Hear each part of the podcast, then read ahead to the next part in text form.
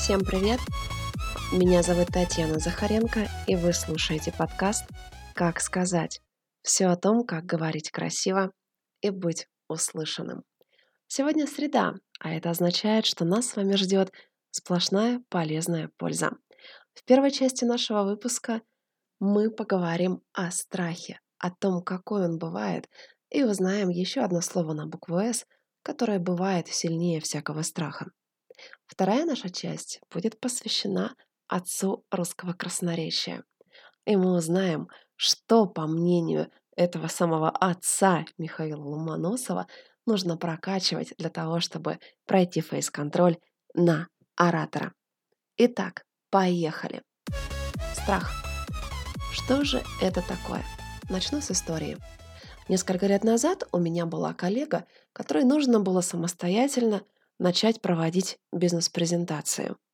Она подошла ко мне и сказала: «Татьяна, я боюсь. Что же мне делать и как мне правильно подготовиться?»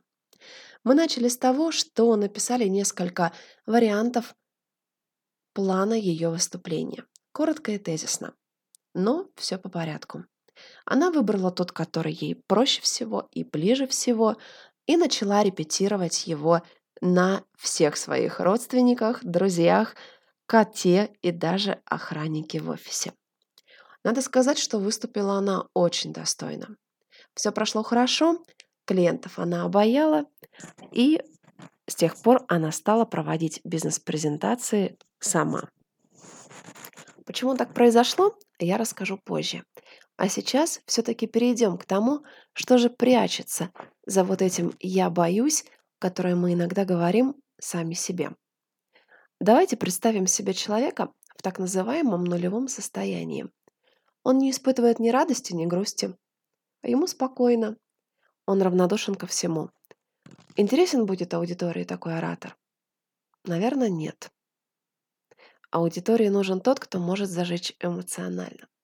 Чтобы зажечь эмоционально, человек должен испытывать некое возбуждение, некое волнение даже, которое сделает его глаза блестящими, щеки слегка подрумяненными, ну и с естественным адреналиновым выхлопом. Это и есть первая стадия движения от нулевого состояния и выше по шкале страха. Вот такое вот оно волнение, которое позволяет нам выглядеть неравнодушно перед любой аудиторией.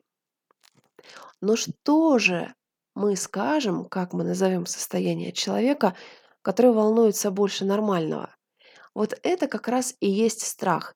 Горящие щеки, дрожащие руки, подрагивающие коленки, срывающийся голос. Вот так выглядит страх в правильном его наименовании. С таким страхом уже нужно что-то делать. Его нужно переводить в тело, его нужно осознавать, и нужно понимать, что для того, чтобы его уменьшить, есть определенные инструменты. Поговорим мы на самом деле о них позже, и даже не в этом выпуске подкаста, а в следующем. А пока пойдем выше. Вот у нас есть волнение, есть сильнее волнение, страх. Что сильнее страха? Сильнее страха, конечно же, паника. Паника – это когда человек может упасть в обморок. Паника – это когда человека не держат ноги настолько, что он теряет равновесие. Паника – это бордовое лицо, это зашкаливающее давление, и это «вызовите мне скорую, иначе я сейчас рухну». Вот это паника. Вы понимаете, что она не имеет ничего общего ни со страхом, ни с волнением, что это действительно катастрофично для человека, которому нужно выступить. И паника, в отличие от страха и волнения, живет не в теле. Паника живет в голове. Панику человек осознает. И паника у человека наступает еще и тогда, когда он боится не выступления, а боится еще и своего страха. Но при этом паника – это не верхний предел. А верхний предел здесь, если мы движемся по нашей лесенке нарастания страха, верхний предел – это фобия. Казалось бы, что можно придумать круче обморока? Что можно придумать круче высоченного давления, когда человек по соматическим признакам не может выступать? Так вот, друзья мои, фобия проявляется совсем по-другому. Фобия проявляется полным отрицанием возможности и необходимости выступать.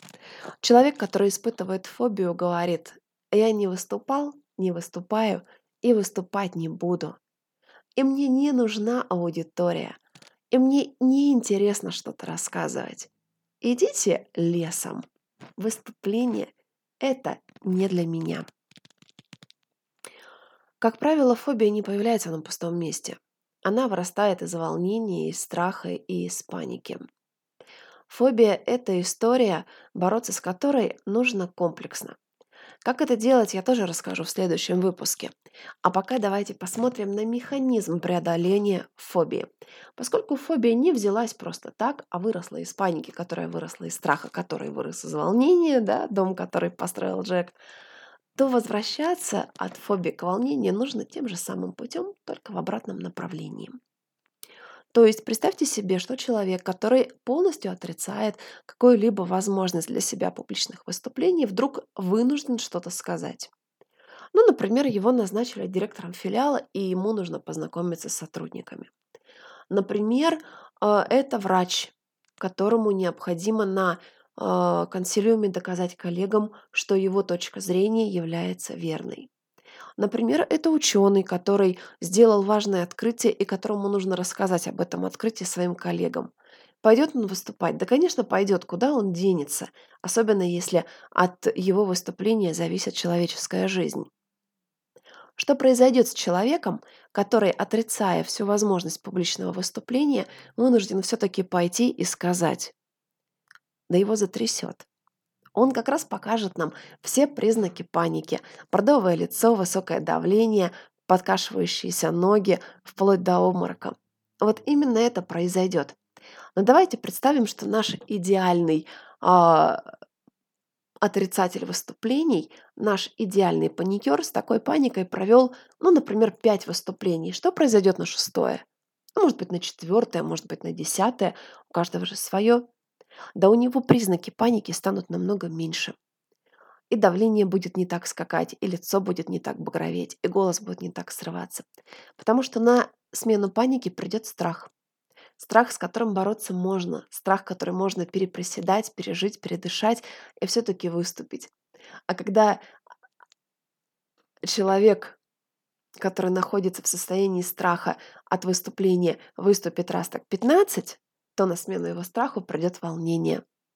И волнение это будет абсолютно здоровое, которое сделает его выступление ярким, запоминающимся и способным повлиять на аудиторию.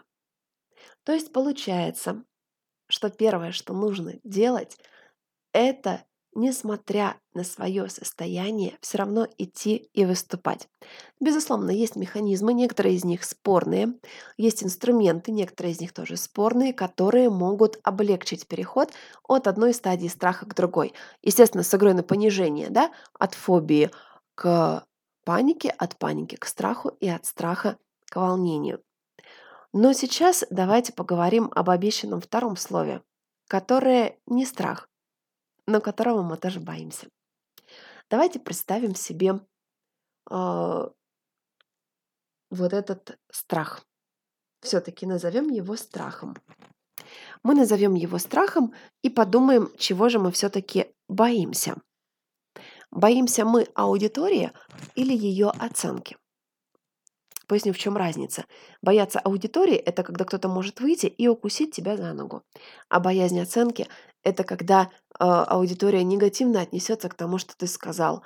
Фырканье, шиканье, демонстративные уходы, смотрение в телефон, перешептывание между собой или даже не перешептывание, а в полный голос, негативные отзывы после, вопросы, зачем это все нам было надо, зря время потратили. Вот это и есть страх оценки. Согласитесь, мы все-таки боимся оценки, а не самой аудитории. И боимся мы, естественно, негативной оценки, то есть плохой. А плохой оценки чего мы боимся? Плохой оценки нашей внешности или плохой оценки содержимого нашего выступления? Вряд ли кто-то из нас выходит в аудиторию и боится того, что, например, у него недостаточно кудрявые волосы. Или, наоборот, недостаточно прямые. Или ноги слишком длинные. Или слишком короткие. Ну, в общем, вы поняли. Каждый из нас уже к возрасту сознательных выступлений научился принимать свою внешность такой, какая она есть. Или, по крайней мере, не транслировать это неприятие на широкую аудиторию. А что же у нас тогда с оценкой содержимого, сказанного нами? Вот здесь мы как раз и боимся, что аудитория недооценила, что аудитория недопоняла, что мы неправильно донесли, что им не понравилось то, как мы сказали. А почему же аудитории могло не понравиться? Наверное, потому что мы не доготовились. Наверное, потому что могли бы говорить четче. Наверное, потому что нам еще и времени не хватило на подготовку. Всегда же говорят, не хватает недели, или дня не хватает, или вот бы мне бы еще часочек, и все бы прошло просто великолепно. Но как бы то ни было, мы не доготовились. Аудитория оказалась умнее нас. И нам становится стыдно. Стыдно за то, что мы, взрослые люди, недостаточно времени посвятили тому, чтобы нормально выглядеть перед аудиторией.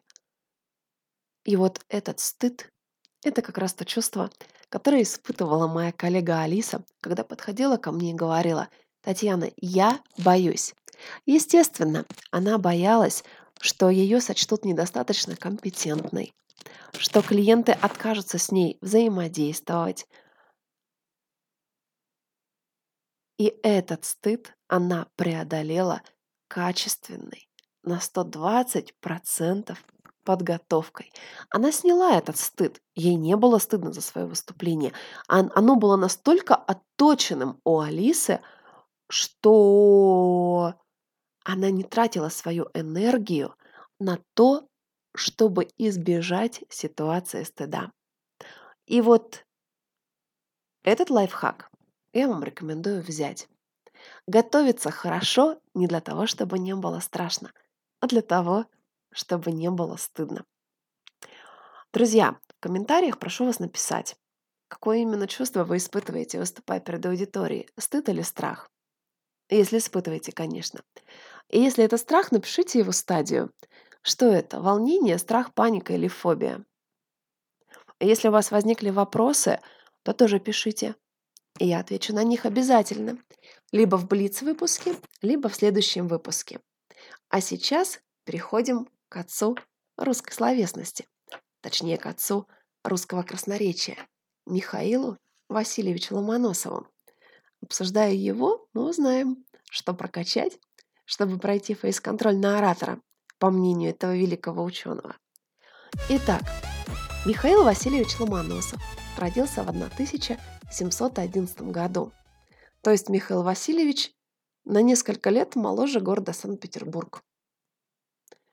И поскольку у нас Санкт-Петербург является выдающимся городом, великим городом, то тут я даже проведу аналогию и скажу, что Михаил Васильевич Ломоносов тоже является великим и выдающимся ученым. Но мы поговорим о нем именно с точки зрения красоты речи. Потому что само понятие того, что речь может быть красивой и должна быть красивой, внес именно он. До него мало кто задумывался в России о том, как хорошо выступать и как хорошо доносить свои мысли. А Михаил Васильевич Ломоносов первый сказал о том, что надлежит научиться должным образом управлять тембром и тоном своего голоса. Переводя на русский, радостные вещи стоит сообщать радостным голосом, а печальные — печальным.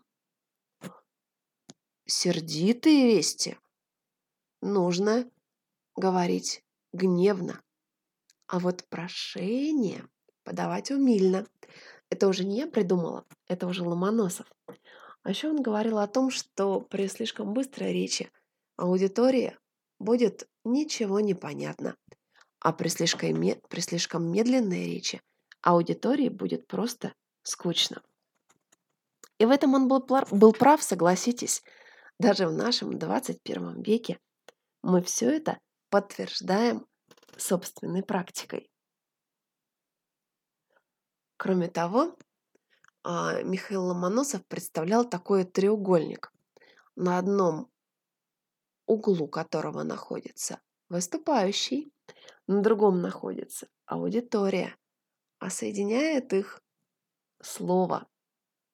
Но слово непростое, а слово эмоциональное.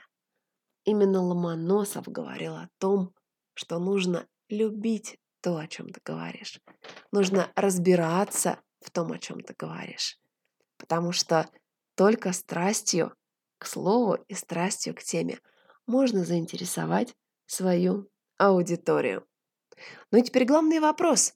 Фейс-контроль. Очень четко Ломоносов сформулировал, кто именно может аудиторию заинтересовать, а кто не может совсем. Так вот, заинтересовать аудиторию, по его мнению, может человек добросердечный и совестливый. А вот лукавому и легкомысленному перед аудиторией делать нечего. Так что берем на вооружение, прокачиваем добросердечие, прокачиваем совестливость, и да будет с вами сила, друзья мои. Итак, напоминаю, в комментариях хочу видеть ваши отзывы о том, страх или стыд вы используете перед публичным выступлением. И если это страх, который вы испытываете, то на какой стадии вы находитесь? Волнение, страх, паника или фобия? Ну и по следам отца русского красноречия, пожалуйста, скажите, кого именно вы считаете выдающимся оратором и о ком вы хотели бы услышать больше в нашем следующем подкасте. Мы с вами услышимся, друзья мои, а вы оставайтесь на подкасте «Как сказать», и я вам обещаю, что вы у меня заговорите. Пока-пока!